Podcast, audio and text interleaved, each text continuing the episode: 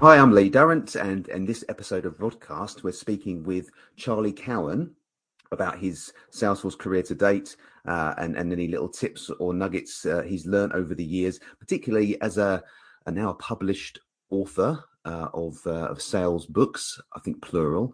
Um, so let's just dive straight in and say hi, Charlie. How you doing, mate? Hi there, Lee. Yeah, I'm good, thank you. Thank you for having me on. No, thanks for thanks for agreeing to do it. I noticed. I mean, obviously, you and I have, have known each other quite a long time in this in this Salesforce ecosystem. But I did mm. notice your recent news about uh, publishing a, a, sales or software sales book. I thought it might be good to get you on and, and have a chat for people that are listening about, I suppose, your your your journey in Salesforce and how you got into it, uh, and and all the way through to this this point now where you're a, a published author of, of sales books, which is brilliant. Yeah, no, I'd be happy to to share that journey, and yeah, hopefully it's useful either for people that are in sales, but also people that are not in sales and more in either the consulting ranks or interested in uh, uh, what it might take to to get into sales. Yeah, absolutely, and it's a, it's a it's a growing you know part of uh, well, I mean the Salesforce ecosystem, of course, but the, but even the wider sort of cloud software space, I, I, would imagine. So it'd be quite interesting to to, to dig into that. Um, so if you're happy to maybe give us a little overview of yourself, and then and then we can mm. dive into how it all began, if you like. So uh, fire, fire away, let t- tell us you know what you're doing, I suppose now briefly, and then we can, can go back into the yeah.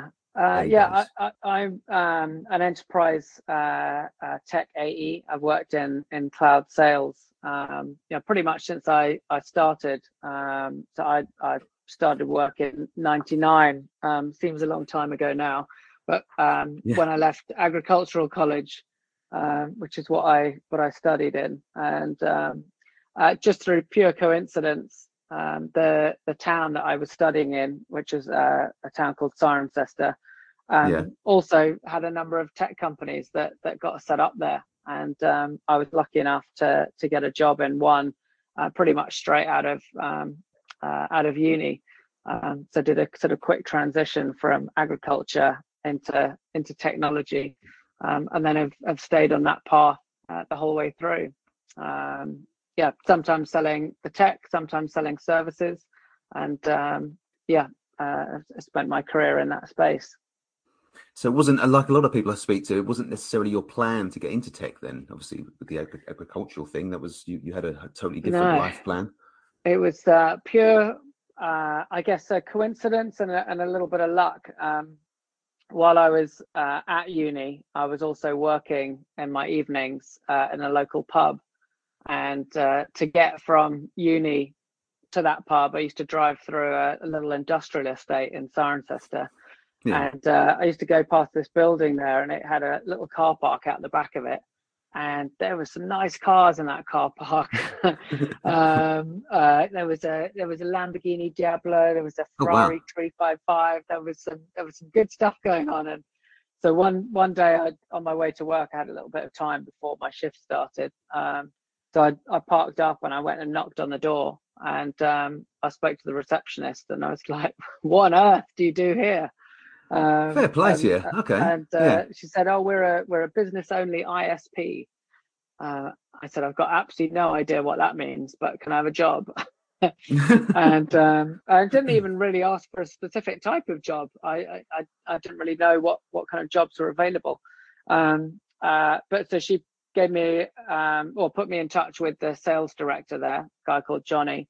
Um, and uh, yeah, I popped in a week later to have an interview uh, with him and uh, you know had some initial chats about what I wanted to do and what interested me. And I was just like, I mean, the student, I was like, I want a big telly. That was the only thing I could really remember saying.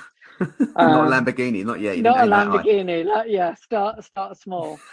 and um, I, it was like, luckily, I'd stumbled into um, uh, sort of sales recruitment process that they were going through. And so the following week, uh, he invited me along to a, a kind of mass interview. So they had about 30 people turn up, and um, we all sort of sat down in their training room, mm. and uh, uh, some kind of sales uh, trainer up front, um, uh, you know, ran some exercises with us. You know, handed out some of these old pipe cleaners that you'd use for arts and crafts right, who can sell me this pipe cleaner? You know, give me some ah, examples of how Jordan you might Belfort. use it. Yeah, okay. exactly. Yeah, sell yeah. me this pen. and um, so yeah, I mean, I was one of these sort of thirty, and I just thought, well, I've got to come up with some ways of using this pipe cleaner, and so you know, put my hand up and um, made myself known and um, yeah, it seemed seemed to go okay. And I got invited back to uh, another interview um, the next week. Um, that was a, a, you know a bit tougher with one of the managers. Um, and anyway, kind of muddled my muddled my way through it, and uh, uh, got offered a, a place as a as a sales exec, and I started there. Um, you know, uh, the the week after uh, my finals finished, um, so went straight from yeah agricultural finals and then straight into the first day of uh, of sales. Fair play. I mean, just just just to go over that again. So you you took some some balls to to, to walk into the a car park full of Lamborghinis and and all those lovely cars to do it. You did probably something that I don't imagine many people do nowadays. Um, and I have to ask you as well, what was your if you can remember, what was your answer then to the sell me the pipe cleaner thing? What did you say? Uh, so, so like first on sort of walking in through the door, I would say like I've always uh, thought about that since since then. Like so many people, when it comes to wanting to get a job, think right, I'm going to go to LinkedIn, or I'm going to speak to a recruiter, or I'm going to hit apply on a um, uh, on a uh, careers page.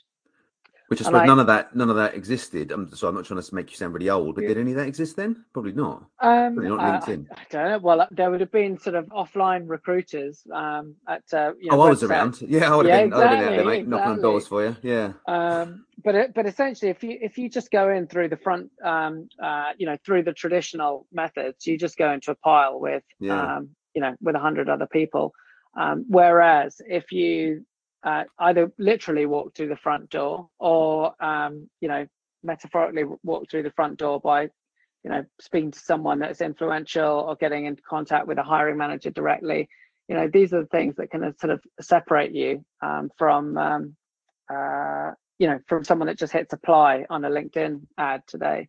So i definitely always mm. always think about that um, uh, as a way of differentiating yourself um, but then in terms of like, yeah, what what did I do? I, I, I can't remember. I think it was about like you could use it to to clean something. You could use it to hang something on a radiator. I mean, it was just like pointless, pointless ways okay. of using a pipe know, cleaner. But, but, at least um, you stuck your hand up and, and said exactly. That was the thing. So it was like I've got to stick my hand up. Whatever. I can't sit here and, and not say anything.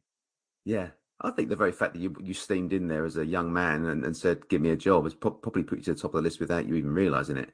Um, yeah. So I'm, I'm, uh, I said I said at the beginning of this podcast we jump all over the place, and that, so that's what I'm doing. Um, how how could that translate into today's world? Then you know, walking into a, a, an office like that and saying, "I want a job," because because sometimes all you can do is apply on LinkedIn.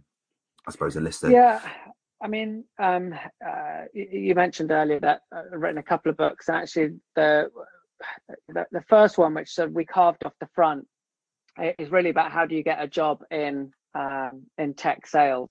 But it's it's a it's applicable to to, to anything, um, which is if you have got a company that you want to go and work for, you know, how do you make sure that you can get a job there? And you know, one of the things is to you know, really tar- target an individual hiring manager, um, which is like if you let's say you do want to work in sales, um, you know, and you know a particular company that you want to go and work for. Yeah. It's it's not difficult to go onto LinkedIn and find out who are going to be the sales managers or the Salesforce practice managers or whoever it might be.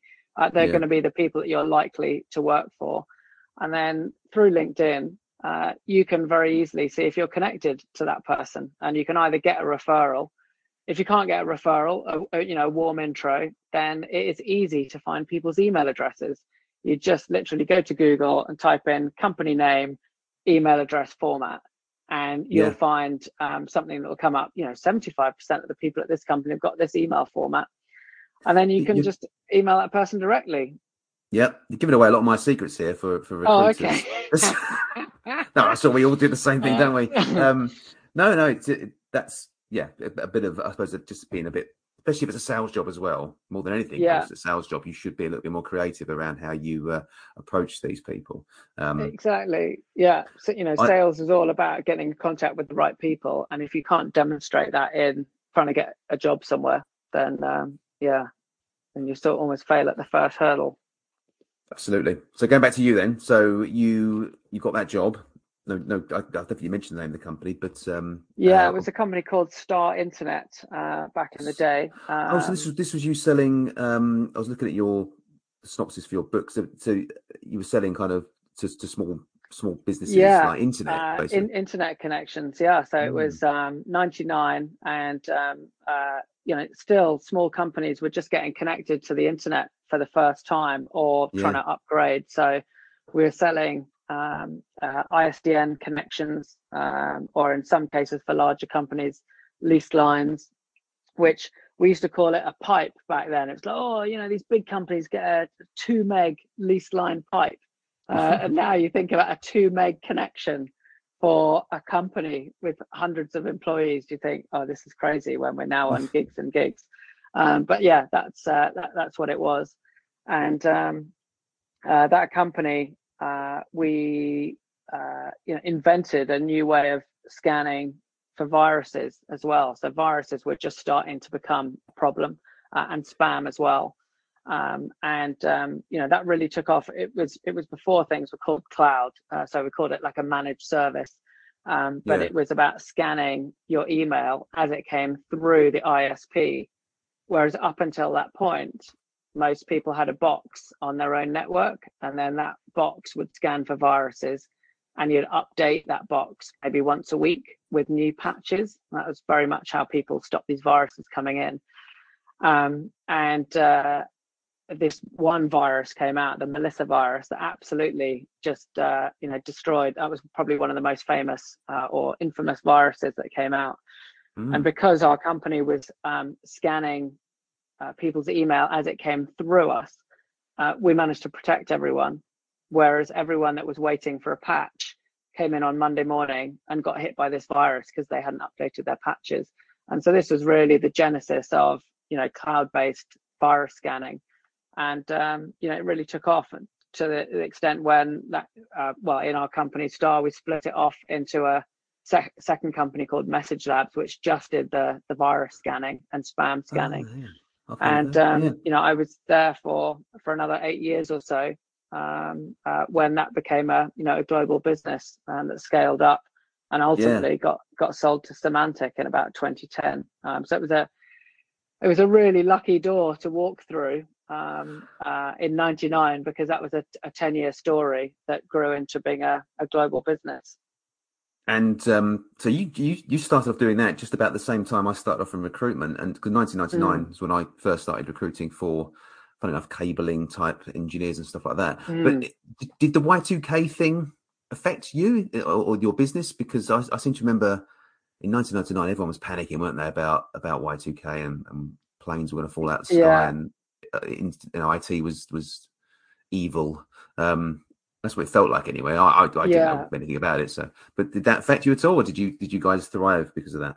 No, it seemed to be. I, I, so I joined in that summer of '99 um, after my final. So maybe I started work in June or July or something like that. So it was sort of six month run up to the millennium, um, and uh, I remember a lot, a lot, of talk about it, but uh, it all seemed to be a um, a bit of a damp squib when that uh, that happened. Um, yeah, no, yeah, yeah same same here. No event, yeah. okay, so I mean, we don't have to fast forward to your Salesforce days, but it'd be interesting to, to see how it how it played out and, and at what point yeah. you became aware of Salesforce, and, and was, then from. It was really interesting. Like it was, um, so you can sort of fast forward to maybe 2008, 2009, something like that, and um, uh, I was getting into more sort of social selling, and this was kind of, um, you know, as a salesperson, you need to have a uh, a blog, and you need to be writing, and you need to have hmm. your opinion out there, and and be, you know, uh, uh, building a network on LinkedIn and, and Twitter. And so, I did start a, a blog and started writing uh, a few things. I remember that. I, I, do you still do it? Um, I, I uh, do bits and pieces, but less uh, a, a, formal blog. Um, because uh, obviously sorry to keep interrupting you, but around right. about 2008, 2009 was when we started Rod, and I, I definitely mm. remember following your blog quite, quite, quite a bit. Um, yeah, it was quite a, it became yeah. quite big, didn't it? If I remember right. Oh, yeah, I was, I was write, writing a few things. It was mainly, well, it was sort of around uh, obviously technology, um, and uh, I was sort of looking for things to write about, and uh, I thought, well, I'll write about Salesforce um, because that's a you know big cloud company you know, at the time uh, where I was, Message Labs, you know, we were a cloud company. We always looked on at Salesforce as being a business that was going crazy, you know, growth in that in that market. Mm. And um, so I registered for what was called Cloudforce back then. So it became yeah. the World Tours. And um, uh, in fact, I registered for the New York one. It wasn't an in-person one, um, and uh, uh, it was the Cloudforce where they uh, announced Chatter as a new product. Um, so it's going back a good good way. Yeah. Now I've been going to tech events um, here in the UK. Uh, um, InfoSec was the one that we used to go to. So it was about info security, and it was in uh, Olympia in uh, in London, and it was very, you know, stereotypical. Let's say for an infosec event. It was very yeah. male orientated. It was very tech technology, um, you know, orientated. And then I went on to this Cloudforce event and they're playing Kings of Leon. Um, you know, it was almost like 50 50 sort of women to men. It was very business focused and not just tech. And I was mm. like, oh my goodness, this is like a completely different kind of tech event. I've never seen anything like this. Yeah. Um, and uh, that was my first sort of exposure to Salesforce, and uh, you know, started writing um, about the platform. I started uh, learning because there was a lot of um, sort of self um, sort of learning that you, you could go and do um, through um, you know through the online sites, and uh, you know that kind of inspired me to uh, to set up a consulting business focused on Salesforce, um, which is when we first met. Um, yeah. So I set up a, a small consulting practice um, focused on the sort of SMB market, which I felt wasn't wasn't very well well served at that time. Mm, absolutely, um, and it was Kiboko, wasn't it? And um, it was. Did I did I pronounce it wrong then and still now? Probably I can't remember. If... No, that was uh, um, a made up name. Uh, well, it wasn't a made up name. I thought it was a South it, African or something. It was. It was a, I think it was the like other uh, some African name for a hippo. Um, so my wife is South African, ah, right. and so we yeah. were. I think we were looking for Swahili names for uh, for for animals, uh, and that jumped out um, as being something that was quite memorable and also had a .com domain available. No, that's more importantly, yeah. And, and was, you know, uh, unlike, unlike yeah. everyone else at the time, you didn't call it cloud this or that, which was yeah. Uh, refreshing. Yeah, I yeah, some, and, yeah, yeah, some uh, Latin name for a type of cloud. No, we we avoided yeah. that and uh, yeah. and went for something different. And it was, you know, successful. Um, correct me. I mean, I, I can't remember the, what happened with Kiboko. Perhaps you can tell us, and and perhaps you can give us an idea of what it's actually like to start something like that and and and you know grow it and, and get to the point where you make a decision. Yeah. Um i, I think my you know the golden rule is uh, if you're going to set up a consulting business then you should work in a consulting business for a long time before you try to do that yourself. Yeah. Um uh, so you know I, I came from a sales background and um, you know i love selling i love talking to customers i love learning about their business. And um, uh, you know and, and then uh, working out how i can best help them um, to take that business forwards. One thing that i had zero experience of was uh, consulting and mm. you know understanding how to build out a level of effort and um, you know uh, resourcing a particular plan uh, and knowing how that you can uh, deliver that uh, project successfully and, and profitably. Um, so we, we, definitely touched on a, an area of the market where there was demand. So we built up a good relationship with a number of uh, the team at Salesforce who were like, great, you know, we need more uh, partners that are focused on this this area. And customers yeah. absolutely needed that um, uh, you know that level of support because they they totally like myself bought into Salesforce and the, the you know the journey and, and the vision, and then they wanted to know how to take uh, you know the ball of clay that is Salesforce and you know and turn that into something that met met their needs, and that's often where uh, certainly uh, you know I uh, and the team you know we we had a challenge which is you know uh, taking you know, each customer who's got very unique requirements, whether it was you know a company that sold speakers or a charity or you know a company that was doing you know uh, real estate lettings. You know they've all got their own individual processes and um, you know requirements. And how do you mm. then take what was what used to be called a Salesforce quick start and uh, you know and implement that and give everyone what they need and and do it profitably. Um, and I think over the the year or so that we ran that that business, um, that's really where I personally came came unstuck. Um, in that, um, you know, what I wanted to be able to deliver to these customers uh, was not something that I uh, was, uh, um, you know, skilled in delivering, uh, and so that's why after a year, you know, I drew drew a line under that and um, uh, got into consulting, working, still well, still doing the same thing, but working for a company doing that rather than trying to to run it myself. That's what they say, isn't it? No, no failure, only only feedback. So, um, you know, it was, mm. it was obviously a really good lesson.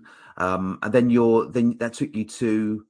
Correct if I'm wrong. Was it did you uh, go from there to New Voice Media, or did you go from there to Appirio? I, I went uh, via New Voice Media uh, for a, for a period of time. I think I was there for a, a year and a half, um, which I'm still in the Salesforce ecosystem and um, yeah, yeah, uh, uh, was was a great experience um, there. Um, uh, you know, uh, implementing cloud contact center solutions um, for for for customers on the Salesforce platform, um, but through and this is where like you know serendipity you never know where your life will will take you um, through my mm. time doing uh, Kiboko and uh, the blog and being on social networks like Twitter and through going to Dreamforce and getting to meet people in the, the Salesforce community. Um, uh, someone then contacted me on Twitter, said, ah, you know, um, uh, Appirio, uh, which at that time was one of the best known boutique Salesforce consultant, consultancies in the US, um, yeah. Uh, was about to open up in Europe and um, you know, did I want to go they, meet bought SAS, the GM? I can't remember. They bought Saaspoint at that point. I, I, they did, yeah. That, yeah, yeah. Okay, sorry, go on. Yeah, no, that that was that was their routine. They they acquired yeah. Saaspoint, which was um, you know an existing um, sort of Irish headquartered um, uh, um, uh, uh, Salesforce consultancy over here, and that was yeah. kind of their entry into the market. And um, yeah, did I want to go and meet uh, the the the new GM who was coming over? So I went to go meet her in London, and uh, yeah, great, great uh, person. Um, really bought into the culture of uh, of Appirio, um, and so I moved over and you know carried on my well, I'd say my consulting career. I, I was in the sales team, but uh, but we were selling consulting around Salesforce, Workday, and, and Google must have been a big difference, or maybe tell me if it was or not. But for, from the SMB sort of market you were aiming for with Kiboko to was were you all of a sudden like enterprise global customers go and sell to them, or were you still kind of aiming at the smaller boys? No, no, it's very much large enterprise. So, you know, we're we're selling into you know the very largest customers um, uh, in the world. So, you know, top um, uh, healthcare companies, top tech companies, top media companies that we're putting in, uh, you know, very big, um, you know, programs. So, you know, we would still be would would class ourselves as sort of a, as a global boutique. So, you know, large enough to do the big global programs, but um, you know, more of a boutique um, and able to move faster than maybe a, one of the the larger um, GSIs. Um, so it was a, you know, for me, it was a massive learning curve because, you know, frankly, I had not sold to those types of companies before. I'd gone mm. from doing SMB, I'd done some channel sales, um, maybe I'd sold some mid market, but I'd never sold to a global enterprise before. So that was a bit of fake it till you make it um, sort of uh, situation. But the fact that oh, I, sorry, go for it. No, I was I was going to ask the difference. What you know, what is the, the difference between selling to an SMB to to to switching to a, an enterprise sort of company? Mm. What? It sounds like a bit of a stupid question, but just just for you know anyone listening who's thinking about getting into this, mm. or perhaps they're already selling to SMB and they want to move to enterprise, what, what's the sort of differences in your opinion? I, I think one of the main ones is um, just the number of people that are involved. So you know, mm. if you're uh, selling to an SMB, you know, you might be selling with just one person. You know, it might be a business owner, uh, it might be a sales director, um, and you know they can make that decision on their own. Uh, if they if they can't make the decision on their own, it's likely to be quite an informal process of you know, oh, I'll go and you know, we've got a team meeting next week, and I'll I'll say this is what I want to do. So it's it's um, it's much sort of faster paced and more informal. As you get into a large enterprise, you might be dealing with um, 15 or 20 people uh, you might be in a formal uh, RFP process where you've got to to, yeah. to manage you know structured uh, presentations. It might be that you're dealing with multiple regions and you've got to deal with uh, you know, with different um, sort of geographies, different uh, legislations, and so on. So it's really just around the um, so a bit of the complexity of their own organisation, and then also sort of the timelines. You know, uh, when people are buying something at an enterprise level, they're typically looking at a program that might go in over a, number of uh, quarters or years. And so what they're yeah. they're looking for from a salesperson is different. I don't just want someone that's going to generate an order form and a you know and a quote for me. I'm looking for someone that can actually provide some insight and guidance and coaching and actually lead me through this because they've not done it before, but but we have.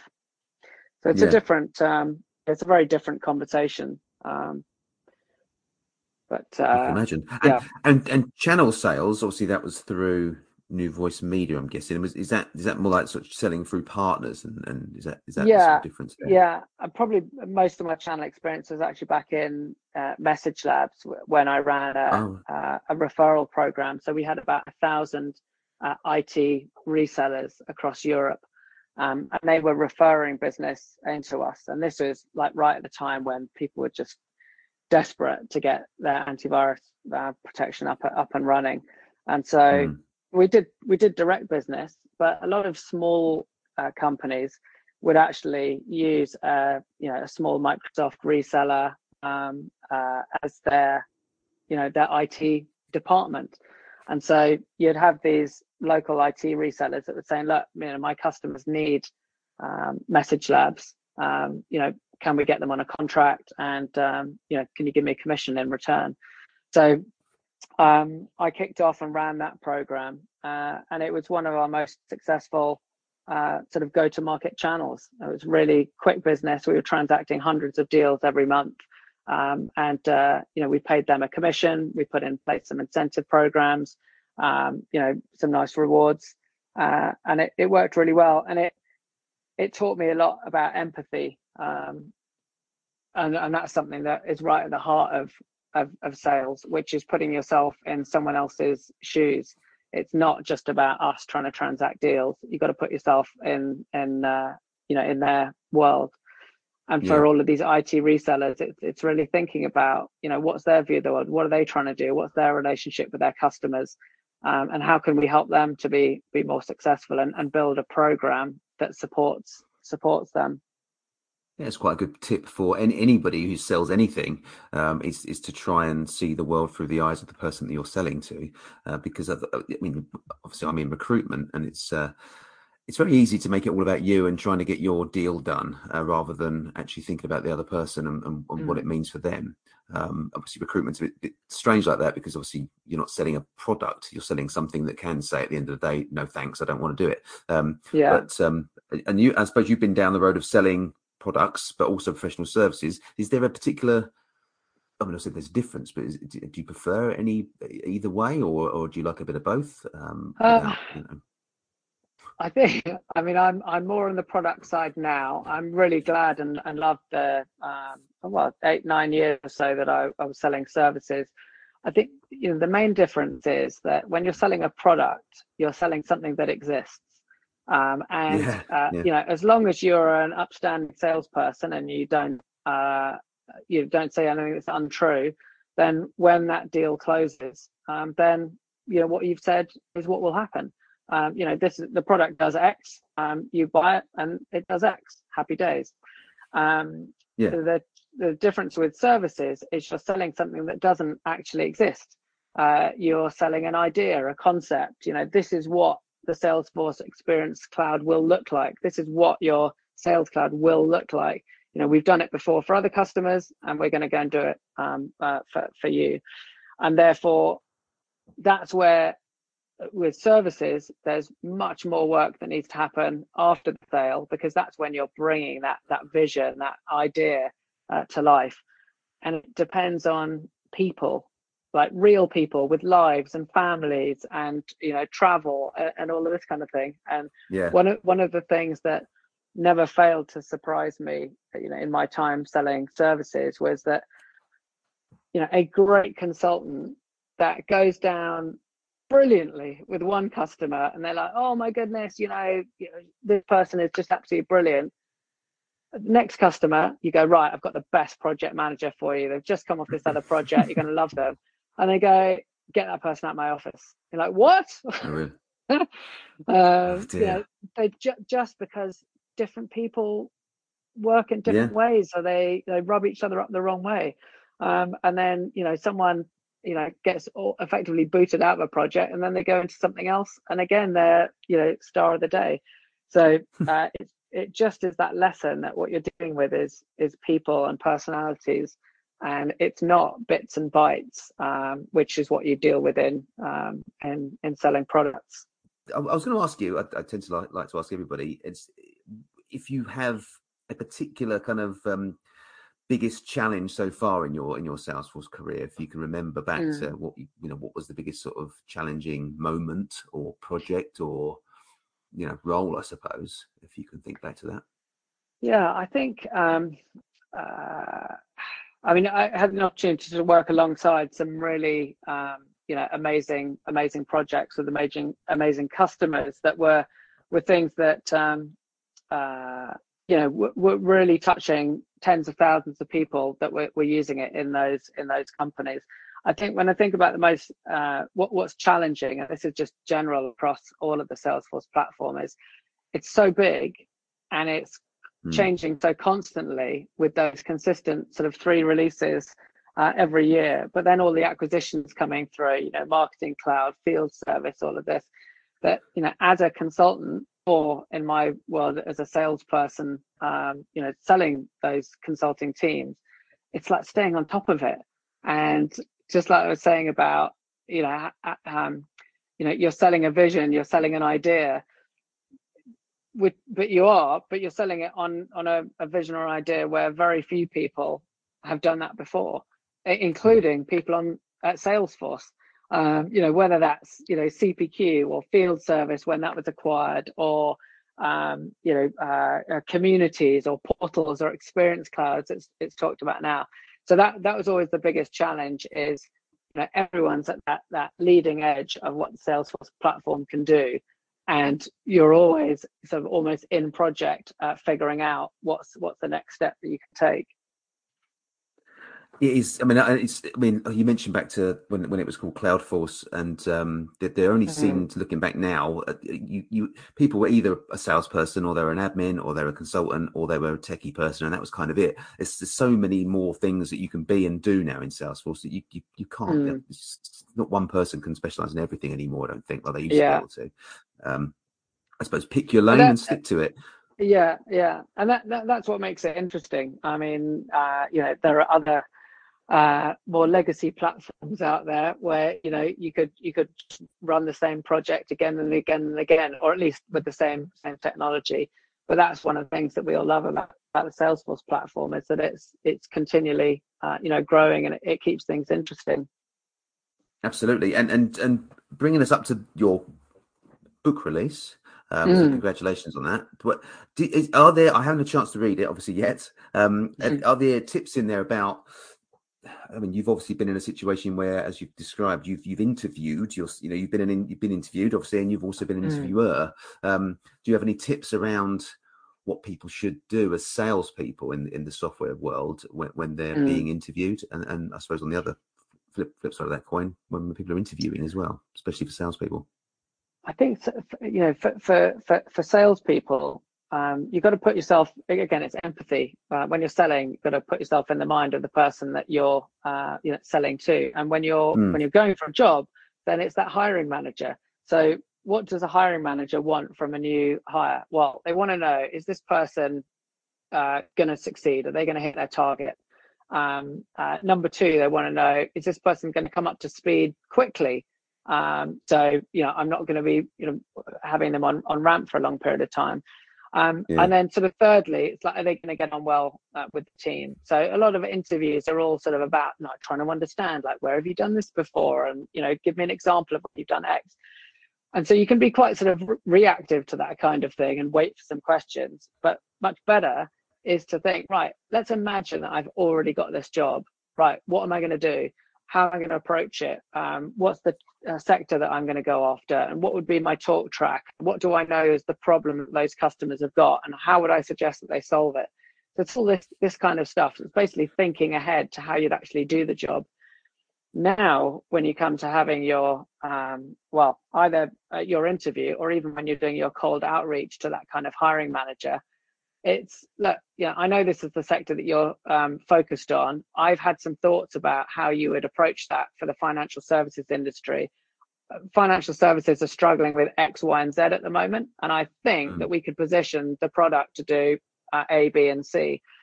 Like immediately that's not a normal recruiting conversation. Suddenly you're talking about business and you're helping that hiring manager with exactly what they're trying to deal with which is how are we going to approach financial services and how are we going to do it um, you know with you know what what what techniques are we going to use? And so that is all about reducing the risk from the perspective of that hiring manager. Um, you know are you going to hit your target? Well this person certainly seems to know what they're talking about and they've got ideas of how they're going to do it. Are they going to get up to speed quickly? Well they're already thinking way ahead um, than most people are so yeah. And then are they going to get on well with the team? And that's where you know uh, just the fact that you know what you're talking about is um, is going to be helpful. Great tips, yeah, absolutely, and and um, I think um, I might, might even used some of that for our recruiting uh, here at Rod. And I was talking to you just before um, we came on to the podcast about COVID and, and how that's affected. Mm. I mean, we, we, I suppose we spoke to a few people about it since since COVID's happened. So, is it, has that affected affected your career as such, or certainly the way you're working? Um, uh, I mean, it obviously has in terms of you know no customer face-to-face meetings. Uh, you know, for for two years, they're just starting to come back again uh, now. Mm. Um, uh, so on the one hand, you'd say, oh, you know, um, you know, selling, uh, you know, you can't be effective if you're not uh, in in in person. Um, and and to an extent, that's true. You know, it is always going to be better if you're in front of someone than if if you're not. Um, yeah. But that comes with an opportunity cost.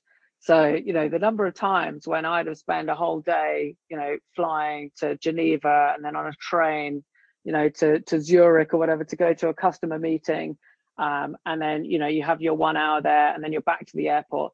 You know, all of those other meetings that you don't do because you're traveling, you know, has an opportunity yeah. cost. And so you have to say, right, if I take two days of travel for one hour, is that better than spending 20 hours on other calls with other customers or, or video?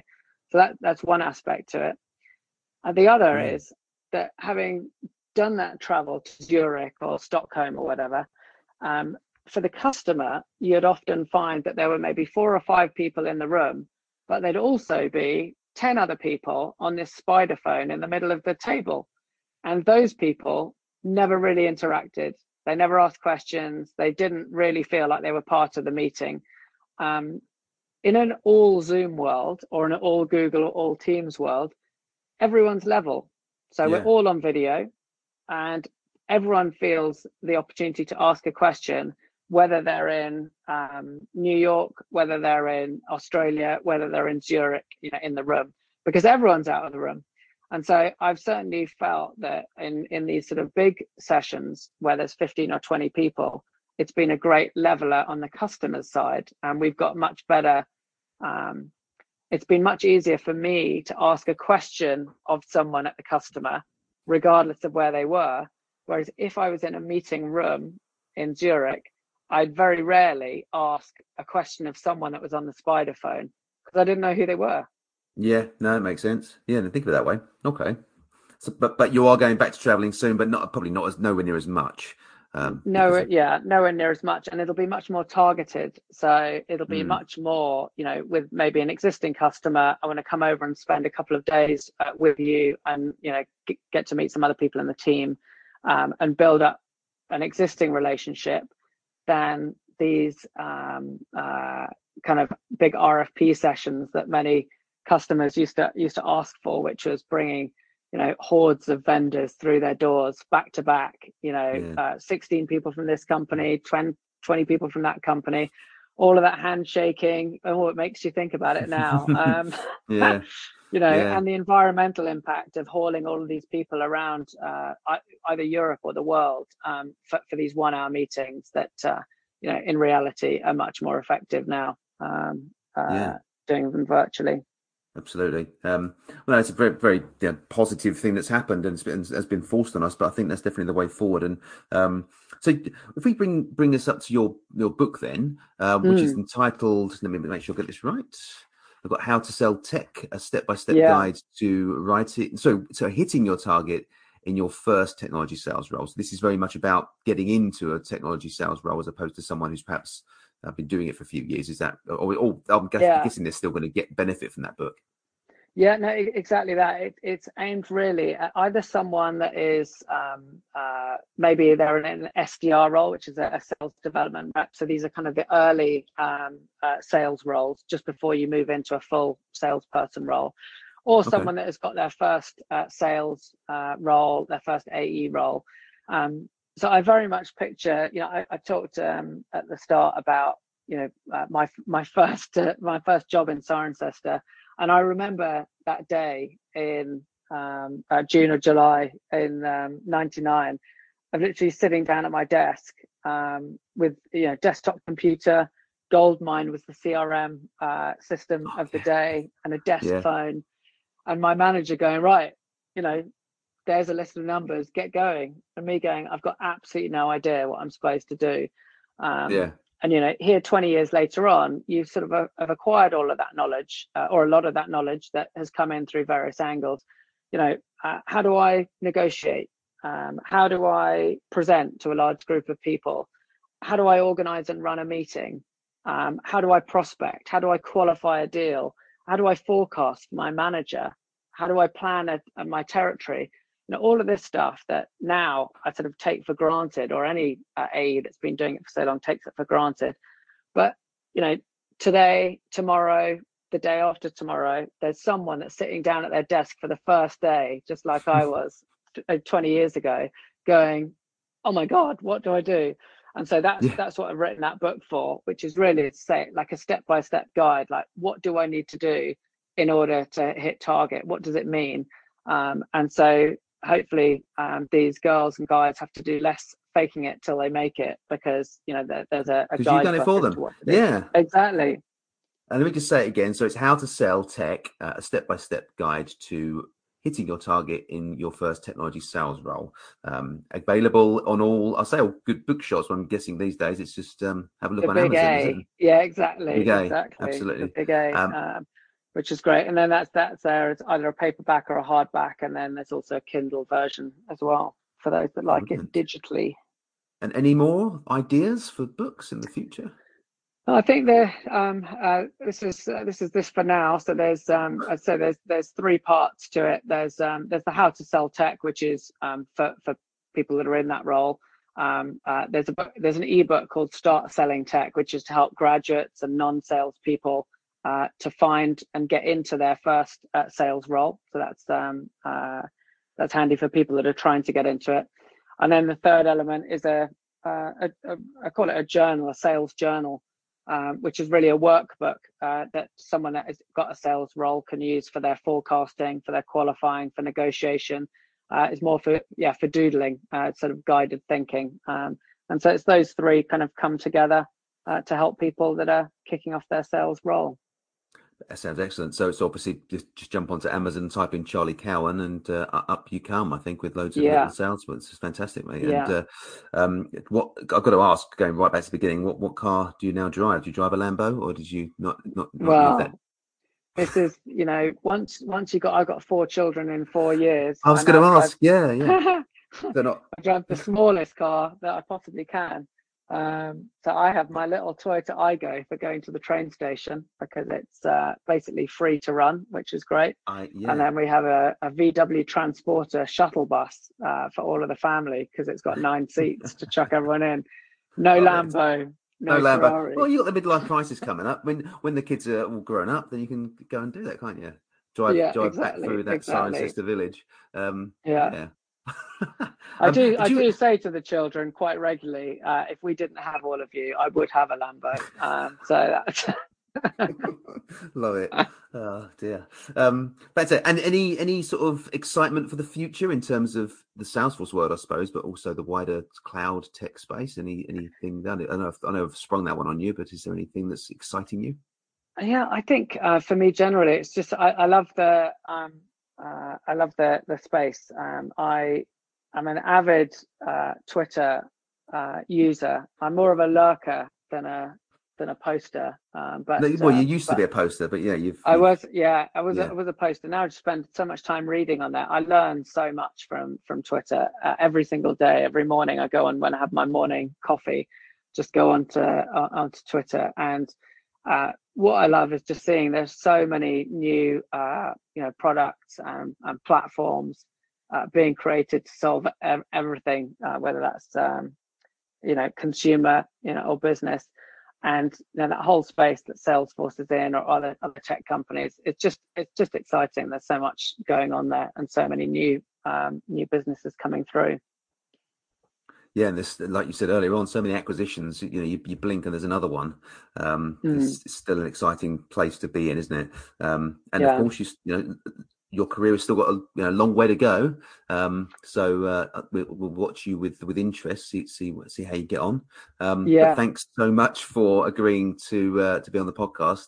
And um, if you have any other no tips worries. or anybody, let me know. But otherwise, we'll make sure that they they look you up on um, well, so where, where, are you best findable? Do you, are you are you LinkedIn or is that? Uh, yeah, LinkedIn is LinkedIn is a good place uh, to find, and then through that there are links to a, a, sort of personal website that links to links to the book and some other things that I've I've written and write about.